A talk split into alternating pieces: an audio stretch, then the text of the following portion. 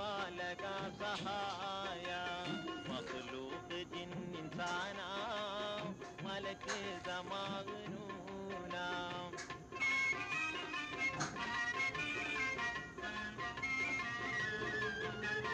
सबकी कलम प्रस्ताना सगरी मुलहुस्ताना കലമറിച്ച് കുർസദീന തത്തേഴും വാഴുമോന പകലൽ നിശാനി ആലം പരിപാലക സഹായ മഖ്ലൂഖ് ജിൻ ഇൻസാന മലക്ക് സമാഗനൂന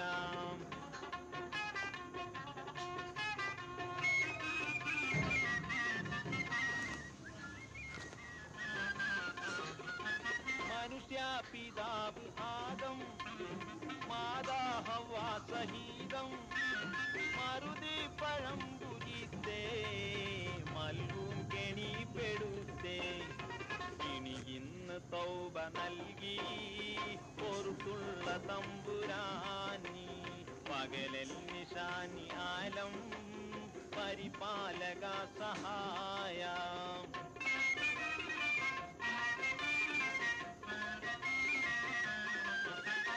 മുഖ്താറിനെ പിയവനെ മിഹിറാജിലേറ്റിയോനെ ഹിക്മത്ത് നൽകിയോനെ ഇസ്ലാമിയത്തിൻ ദീനെ ഇഖ്ലാസിൽ ഊട്ടിയോനെ ഇർഹം റഹീമനാനെ പകലൽ നിശാനി ആലം പരിപാലക സഹായ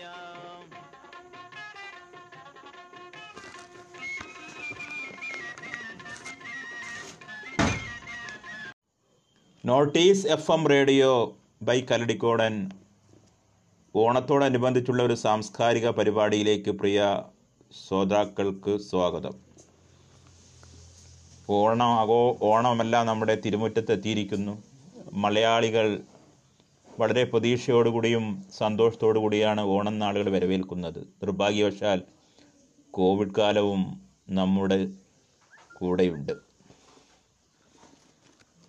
ഇന്ന് നിങ്ങളെ പരിചയപ്പെടുത്തുന്നത് നമ്മുടെ മലയാള പത്ര ലോകത്തെ കാലിക പ്രസിദ്ധീകരണ രംഗത്തെ ചില ഓണപ്പതിപ്പുകളെക്കുറിച്ചുള്ള ചില ചുരുക്ക വിവരങ്ങൾ, കൊച്ചു വർത്തമാനങ്ങളുമാണ്. ഒരിക്കലും മലയാള ഭാഷാ ലോകത്ത് യശശരീരനായ എം കൃഷ്ണൻ നായരെ പോലുള്ള വിസ്തൃത നിരൂപകരോടൊപ്പം കിടപിടിക്കാൻ നമ്മുടെ വാക്കുകൾക്കാവില്ല. എങ്കിലും പൂർവഗാമികളായ നിരവധി മഹത്തുക്കളെ ഈ വേളയിൽ സ്മരിച്ചുകൊണ്ട് നമുക്കെല്ലാം എഴുത്തിനും വായനയ്ക്കും കൂടുതൽ വെള്ളവും വളവും സമ്മാനിച്ച കലാകൗമുദി വാരികയുടെ ഓണം സ്പെഷ്യൽ പതിപ്പ് നിന്ന് നമുക്ക് ആരംഭിക്കാം.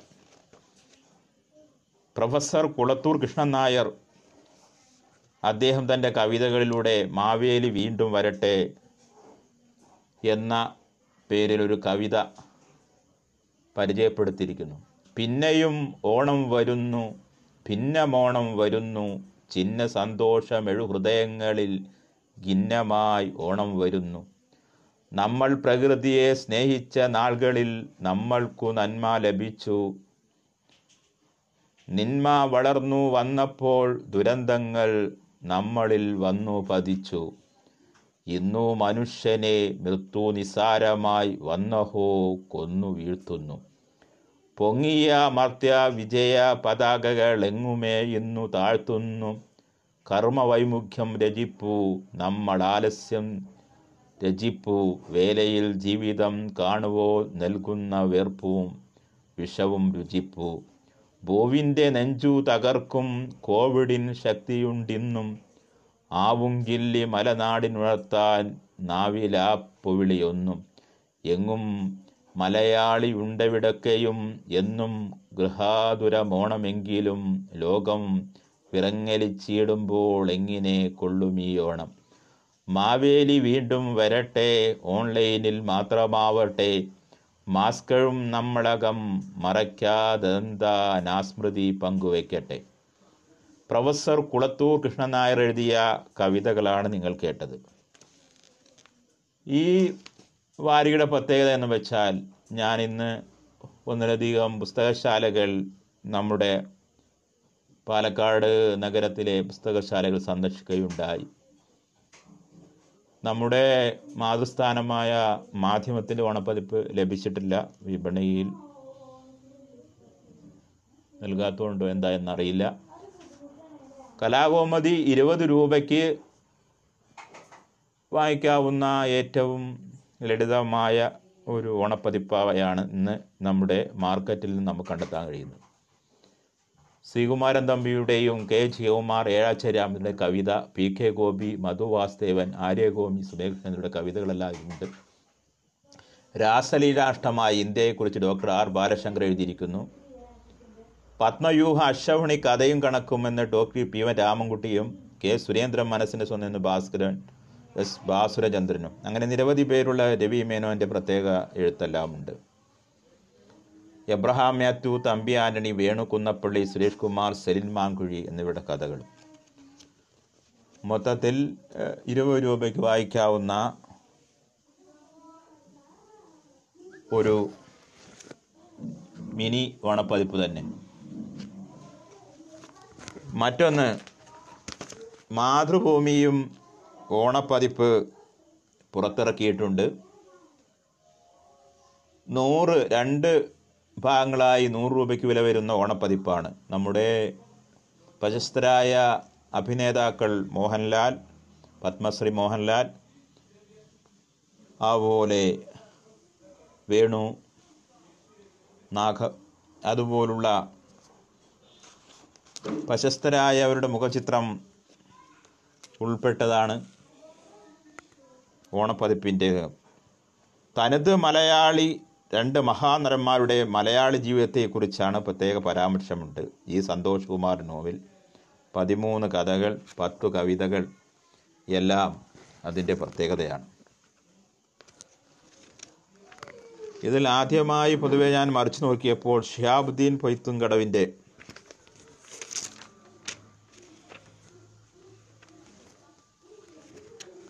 ഒരു കഥ എൻ്റെ ശ്രദ്ധയിൽപ്പെടാനിടയായി.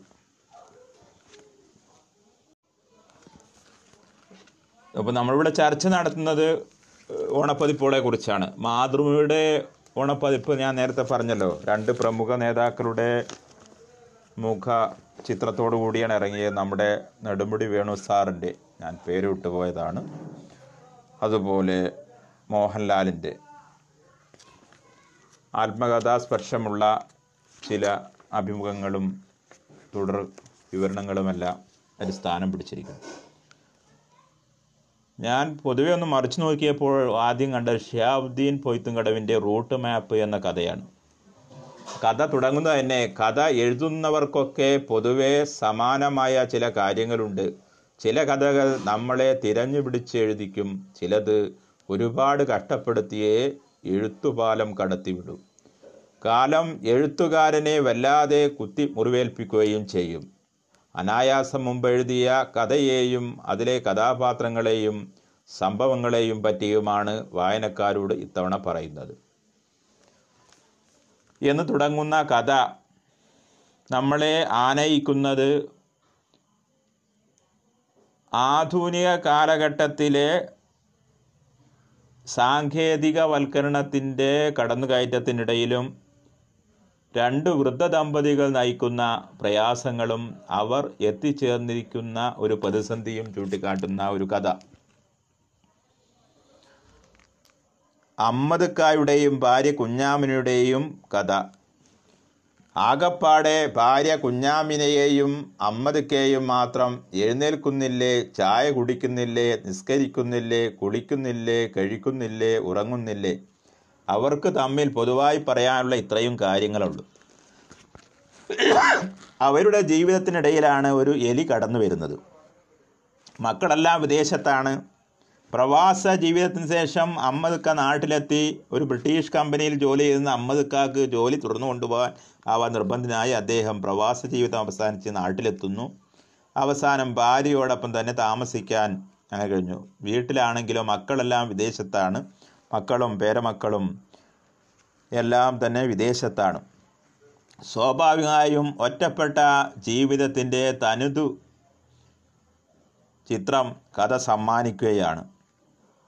ഇങ്ങനെ ഇവരുടെ ഒറ്റപ്പെടലിനിടയ്ക്കിൽ കരണ്ട് ദിനിയായ എലി രംഗത്ത് വരികയും എലി ഭാര്യ അമ്മക്കാരുടെ ഭാര്യ കുളിക്കുന്നതിനിടയിൽ ഒച്ചപ്പാടുണ്ടാക്കുന്നതും കുളി സീൻ കാണുന്ന എലിയെയും പരിചയപ്പെടുത്തുകയാണ് ശിഹാബുദ്ദീൻ പോയ്യത്ത് രസകരമായി.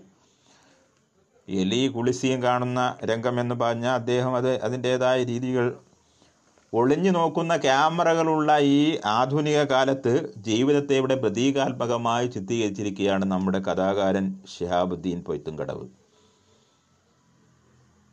അതായത് നമ്മുടെ ഫേസ്ബുക്ക് അക്കൗണ്ടിലേക്ക് വിനയപൂർവ്വം കടന്നു കയറുന്ന ചില വിവരദോഷി പുച്ഛിസ് ബിരുദധാരികളെ പോലെ അവൻ കടന്നുകൂടുകയായിരുന്നു. കഥയിലെ വാക്കാണ്.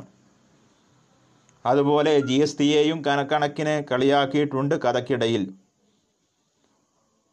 നമ്മൾ ഈ ആധുനികയുടെ ഭോഗാസ്തി കൊണ്ട് നമ്മുടെ വീടകങ്ങൾ ഗ്രാനൈറ്റും മൊസൈക്കും വെച്ചു പിടിപ്പിക്കുമ്പോൾ വരാനിരിക്കുന്ന ഭവിഷ്യത്തെക്കുറിച്ച് നമ്മളാരും ചിന്തിക്കാറില്ല. എലിയെ കണ്ട് പേടിച്ച് ഓടി കുളിമുറിയിൽ നിന്ന് ഓടി വരുന്ന അമ്മദുക്കയുടെ ഭാര്യ ഒടുവിൽ മിനുസമുള്ള തറയിൽ കാൽ തന്നെ വീണ് ആശുപത്രിയിൽ എത്തേണ്ട അവസ്ഥ സംജാതമാക്കുകയാണ്. അദ്ദേഹം പരിചയപ്പെടുന്ന ഇങ്ങനെയാണ്. നിലവിളി കേട്ട ഭാഗത്തേക്ക് ഓടി വന്ന അമ്മദുക്കയും ഭാര്യയും കൂട്ടിമുട്ടി അവരെ താങ്ങിപ്പിടയ്ക്കാനുള്ള ശ്രമത്തിൽ അമ്മദുക്കയും അഭയം പ്രാപിക്കാനുള്ള തിരക്കിൽ കുഞ്ഞാമിനത്തെയും മിനുസമുള്ള ഗ്രാനൈറ്റ് വില സ്ക്വയറിന് ₹300 പ്ലസ് GST തറയിൽ വഴുതി കമഴ്ന്നടിച്ചു വീണു. ആശുപത്രി ബില്ല് ₹62,999 പ്ലസ് GST. എത്ര രസകരമായാണ് അദ്ദേഹത്തിൻ്റെ കഥയിൽ അത് സൂചിപ്പിച്ചിരിക്കുന്നത്. GST ക്കുള്ള ഒരു ആക്ഷേപഹാസ്യം കൂടി കഥയിൽ ഉൾക്കൊണ്ടിരിക്കുന്നു. എത്ര മനോഹരം. എലിയെ കൊല്ലാൻ വിഷം വെക്കണമെന്ന് ഓമനച്ചേച്ചി പറഞ്ഞപ്പോൾ അമ്മദുക്ക പറഞ്ഞു, വേണ്ട, എനിക്ക് അവനെ ഒന്ന് കണ്ടിട്ട് 4 വർത്തമാനം പറഞ്ഞിട്ട് കൊന്നാൽ മതി എന്നാണ് കഥ അവസാനിക്കുന്നത്. ഇപ്പോൾ കാലിക പ്രസക്തമായ ഒരു കഥ രത്നച്ചുരുക്കം ചില വരികളിൽ അദ്ദേഹം എഴുതിപ്പെടുന്ന അതീവ മനോഹരമായിരിക്കുന്ന ഒരു കഥ. ഞാൻ ആദ്യമായി കണ്ട ഒരു കഥ എന്ന നിലയിൽ മാത്രമാണ് ഒന്ന് മറിച്ചു നോക്കുന്നതിനിടയിൽ ഞാനിത് കണ്ടത്. മാതൃഭൂമി ഓണപ്പതിപ്പിലെ ശിഹാബുദ്ദീൻ പോയ്യത്ത് കടവിൻ്റെ കഥയാണ് ഞാനിവിടെ ചർച്ച ചെയ്തത്. ഒരിക്കലും ബഹുമാനപ്പെട്ട കഥാകൃത്തിനെയോ അല്ലെങ്കിൽ മറ്റുള്ളവരെയോ ആരെയും മോശമായി ചിത്രീകരിക്കാനില്ല. പൊതുവേ നമ്മുടെ കഥാ അംശം ചർച്ച ചെയ്തു എന്ന് മാത്രം. അദ്ദേഹം കാലിക പ്രസക്തമുള്ള ഒരു കഥാകാരൻ. എത്ര മനോഹരമാണ് കഥ നമ്മെ പരിചയപ്പെടുത്തുന്നത്. എല്ലാ കാര്യവും സാങ്കേതിക വിദ്യയുടെ കടന്നുകയറ്റം, വന്യ വയോധികർ നമ്മുടെ നാട്ടിൽ അനുഭവിക്കുന്ന ഏകാന്തതയും അതുപോലെ ദുരിതങ്ങളും, വിദേശത്ത് പോകുന്ന മക്കൾ വയോവൃദ്ധ ജനങ്ങളെ സ്വാഭാവികമായി വൃദ്ധസദനങ്ങളിലാക്കുന്നു എന്നതിലുപരി സ്വന്തം വീടുകളിലും മണിമാളികകളിലും വന്യവയോധികരായ ദമ്പതികൾ അനുഭവിക്കുന്ന ദുരിതങ്ങളുടെ ഒരു നേർസാക്ഷ്യം കൂടി അദ്ദേഹം ചിത്രത്തിൽ അവതരിപ്പിച്ചിട്ടുണ്ട്. ഒളിക്കമ്മറയുടെ സാന്നിധ്യം, നമ്മൾ ആധുനികതയുടെ സാംശീകരണത്തിനിടയിൽ ജീവിതത്തിൻ്റെ സുഖലോലുപത തേടിപ്പോകുമ്പോഴും ആധുനിക സംവിധാനങ്ങൾ ഒരുക്കുമ്പോഴും നമ്മളുള്ള ആ കാലഘട്ടത്തിൻ്റേതായ ചില വഴിത്തിരിവുകൾ കൂടി കഥയിൽ കഥാംശത്തിൽ സൂചിപ്പിച്ചിട്ടുണ്ട്. കാരണം മൊസൈക്കിൽ വീണുപോയ വയോദമ്പതികൾ അവസാന ആശുപത്രി ബില്ല് ചിലവാക്കേണ്ട തുക, GST ക്ക് കിട്ടിയ കൊട്ട് എല്ലാം കഥയിലെ പരാമർശങ്ങളാണ്. ഞാൻ ആദ്യമായി കണ്ട ഒരു കഥ എന്നുകൊണ്ടാണ് അദ്ദേഹത്തിൻ്റെ കഥ തിരഞ്ഞെടുത്ത്. വളരെ കാലിക പ്രസക്തമായ കഥയാണ്, വളരെ രസകരം. വെട്ടിക്കൽ ഔസേപ്പ് മകൾ തെരേസ എന്ന ഗ്രേസിയുടെ കഥയും ഇതിൽ സ്ഥാനം പിടിച്ചിട്ടുണ്ട്. അംബികാസുതൻ മാങ്ങാടിൻ്റെ മഞ്ഞപ്പുല്ല്, അങ്ങനെ പലരുടെയും കഥ നമ്മുടെ ഓണപ്പതിപ്പിൽ ഉണ്ടായിട്ടുണ്ട്. അബിൻ ജോസഫിൻ്റെ ടെന്നീസ് ബോളും വേണു നാഗവള്ളിയും, പിന്നെ അതുപോലെ മറ്റു രണ്ടാം ഭാഗത്തൊരു 12 കഥകൾ, 15 കവിതകൾ, കൽപ്പറ്റ നാരായണൻ്റെ നോവൽ, അതുപോലെ മുരണി കണ്ണമ്പിള്ളിയുടെ അനുഭവം, അസ്സൽ ബംഗാളി. മലയാള മനോരമയുടെ വാർഷിക പതിപ്പും 2 ലക്കങ്ങളിലായാണ് വിപണിയിലെത്തിയിട്ടുള്ളത്. ഒന്ന് മനോഹരമായ ഒരു മുഖചിത്രം, അതിൽ രണ്ടും മനോഹരമായ ചിത്രങ്ങളാണ്, ഒന്ന് വരയാണെങ്കിൽ ഒന്ന് പടം എന്ന വ്യത്യാസമുള്ളൂ. സച്ചിദാനന്ദൻ്റെ കവിത, കെ ജി എസിൻ്റെ കവിത, ഈ കവർ മോഡൽ നമ്മുടെ ദേവി ഉണ്ണിമായ ചക്കുളത്തുകാവാണ്. കവർ ചിത്രമെടുത്തിരിക്കുന്ന RS ഗോപാലാണ്. കവർ ഡിസൈൻ അച്ചു വളരെ മനോഹരം തന്നെ. പ്രഭാവർമ്മയുടെ കവിത, വീരാൻകുട്ടിയുടെ കവിത എല്ലാം ഉണ്ട്. നമ്മുടെ പത്മനാഭൻ സാറിൻ്റെ ജീവിതം എല്ലാമുണ്ട്. ഈ കഥ തുടങ്ങുന്നതിൻ്റെ നമ്മുടെ രാവിലെ രാമേട്ടൻ വിളിക്കുകയുണ്ടായി, ഒരു പ്രധാന കാര്യം തന്നോട് പറയാനുണ്ടെന്ന് പറഞ്ഞു കൊണ്ടാണ് രാമേട്ടൻ തുടങ്ങിയത്. പക്ഷേ ആ പ്രധാന കാര്യം എന്താണെന്ന് പറയാതെ മറ്റു പല വിഷയങ്ങളിലേക്കുമാണ് രാമേട്ടൻ പോയത്. ഈ വിഷയങ്ങളാകട്ടെ വളരെ പ്രധാനമായതൊന്നും അല്ലാതെ താനും ഇതിനൊക്കെ പുറമേ പതിവിന് വിപരീതമായി ഏറെ നേരം നിർത്താതെ സംസാരിക്കുകയും ചെയ്തു. എനിക്ക് അപ്പോൾ എന്തോ ഒരു അപാകത തോന്നി എന്ന് തുടങ്ങുന്ന വളരെ രസകരമായ ഒരു കഥയാണ്. ഇപ്പോൾ ഓണപ്പതിപ്പിൽ മിക്കവും നല്ലൊരു ഭാഗം കഥയ്ക്കും നോവലിനും സ്ഥാനം പിടിച്ചിരിക്കുന്നത് പോലെ K R മീനയുടെ നോവൽ ഖബർ ഇതിൻ്റെ പ്രത്യേകത കൂടിയാണ്. മലയാള സിനിമയുടെ പാലാക്കാലം എന്നിവയെല്ലാം നമ്മുടെ ഓണപ്പതിപ്പ്. ഇത് ചർച്ച ചെയ്യുന്നുണ്ട്. പിന്നെ CPM കേരള ക്യാപിറ്റൽ എന്നാണ് മറ്റൊരു ഭാഗത്ത് മനോരമയുടെ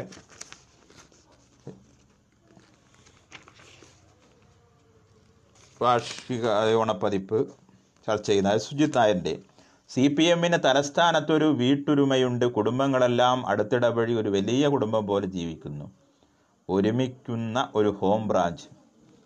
കേരളത്തിലെ ഏറ്റവും ശക്തരായവർ ഒന്നിച്ചു താമസിക്കുന്ന ഒരു ഫ്ലാറ്റ് സംശയം. ഏതാണ് ഒരു ക്ലൂ തരാം, അവരെല്ലാം ധനാഢ്യരല്ല, പക്ഷെ അവരാണിന്ന് കേരളം ഭരിക്കുന്നത്. നമ്മുടെ A K G സെൻ്ററിനെ കുറിച്ച് വളരെ ഹാസ്യമായി അദ്ദേഹം പരിചയപ്പെടുത്തുകയാണ്. രാഷ്ട്രീയം ചർച്ച ചെയ്യുന്നു.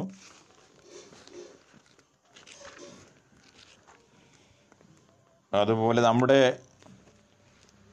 BJP നേതാവായിരുന്ന PS ശ്രീധരൻപിള്ളയുടെ പ്രതീക്ഷ എന്ന കവിതയുണ്ട്. നമുക്ക് നോക്കാം അദ്ദേഹം എഴുതിയിരിക്കുന്നതാണ്. ഏകാന്തയായി കാലവർഷം കാത്തിരിക്കുന്നു, സുന്ദര വസന്തത്തിൻ്റെ പരിരണം കണത്തിന് വേണ്ടതായി ശരത്കാലം നുഴഞ്ഞു കയറി കാലവർഷത്തിൻ്റെ പ്രണയം തട്ടിത്തകർക്കുകയാണ്. വസന്തം ഒരു ദീർഘകാല സ്വപ്നമാണ്, കാറ്റിനൊപ്പം പോകുന്ന കാലവർഷം അവരുടെ സൗരഭ്യം പേറുന്നുണ്ട്, പൊട്ടിച്ചിരിക്കുന്ന പൂക്കളുടെ സൗന്ദര്യത്തെ വാഴ്ത്തുന്നുമുണ്ട്. ഇപ്പോഴും കാലവർഷം വസന്തത്തെ തേടുകയാണ്, അവൻ്റെ ചുണ്ടിൽ മുത്തം നൽകാൻ സ്വപ്നാടനക്കാരിയായ കാലവർഷം സുഗന്ധം ശ്വസിച്ച് സ്വയം പൂക്കളാവുകയാണ്. ഞാൻ കൂടുതലും ദീർഘിപ്പിക്കുന്നില്ല. ഒരിക്കലും ഈ ചർച്ച മലയാള വാർത്താമാധ്യമങ്ങളിൽ സ്ഥിരപ്രതിഷ്ഠ ഒട്ടേറെ പത്രസ്ഥാപനങ്ങളും വാർത്താമാധ്യമങ്ങളും പറഞ്ഞു ഒരുപാട് ഓണപ്പതിപ്പുകളുണ്ട്. എൻ്റെ മാതൃസ്ഥാപനമായ മാധ്യമ ദിനപത്രത്തിൻ്റെ ഓണപ്പതിപ്പ് തന്നെ നമുക്കിവിടെ ചർച്ചയിൽ ഇന്ന് കിട്ടാത്തതുകൊണ്ട് നമുക്ക് അതിനെക്കുറിച്ച് പരാമർശം നടത്താൻ പറ്റിയില്ല. അസോസിയേറ്റഡ് ഡോക്ടർ യാസീൻ അഷ്റഫ്, അദ്ദേഹത്തിന് മീഡിയ സ്കാൻ മീഡിയ വണ്ണിലും അതുപോലെ തന്നെ നമ്മുടെ മാധ്യമം ആഴ്ചപ്പതിപ്പിലും പ്രത്യേകം പരാമർശം അറിയിക്കുന്ന ഒരു വസ്തുതയാണ്. രാഷ്ട്രീയവും വർത്തമാനവും കേരളത്തിൻ്റെ പത്രശൈലികളും മറ്റ് വിദേശ രാജ്യങ്ങളിൽ നിന്ന പത്രപ്രസിദ്ധീകരണങ്ങളുടെ വാർത്താശൈലികളും ലേഖനങ്ങളും എല്ലാം ചർച്ച ചെയ്യപ്പെടുന്നു.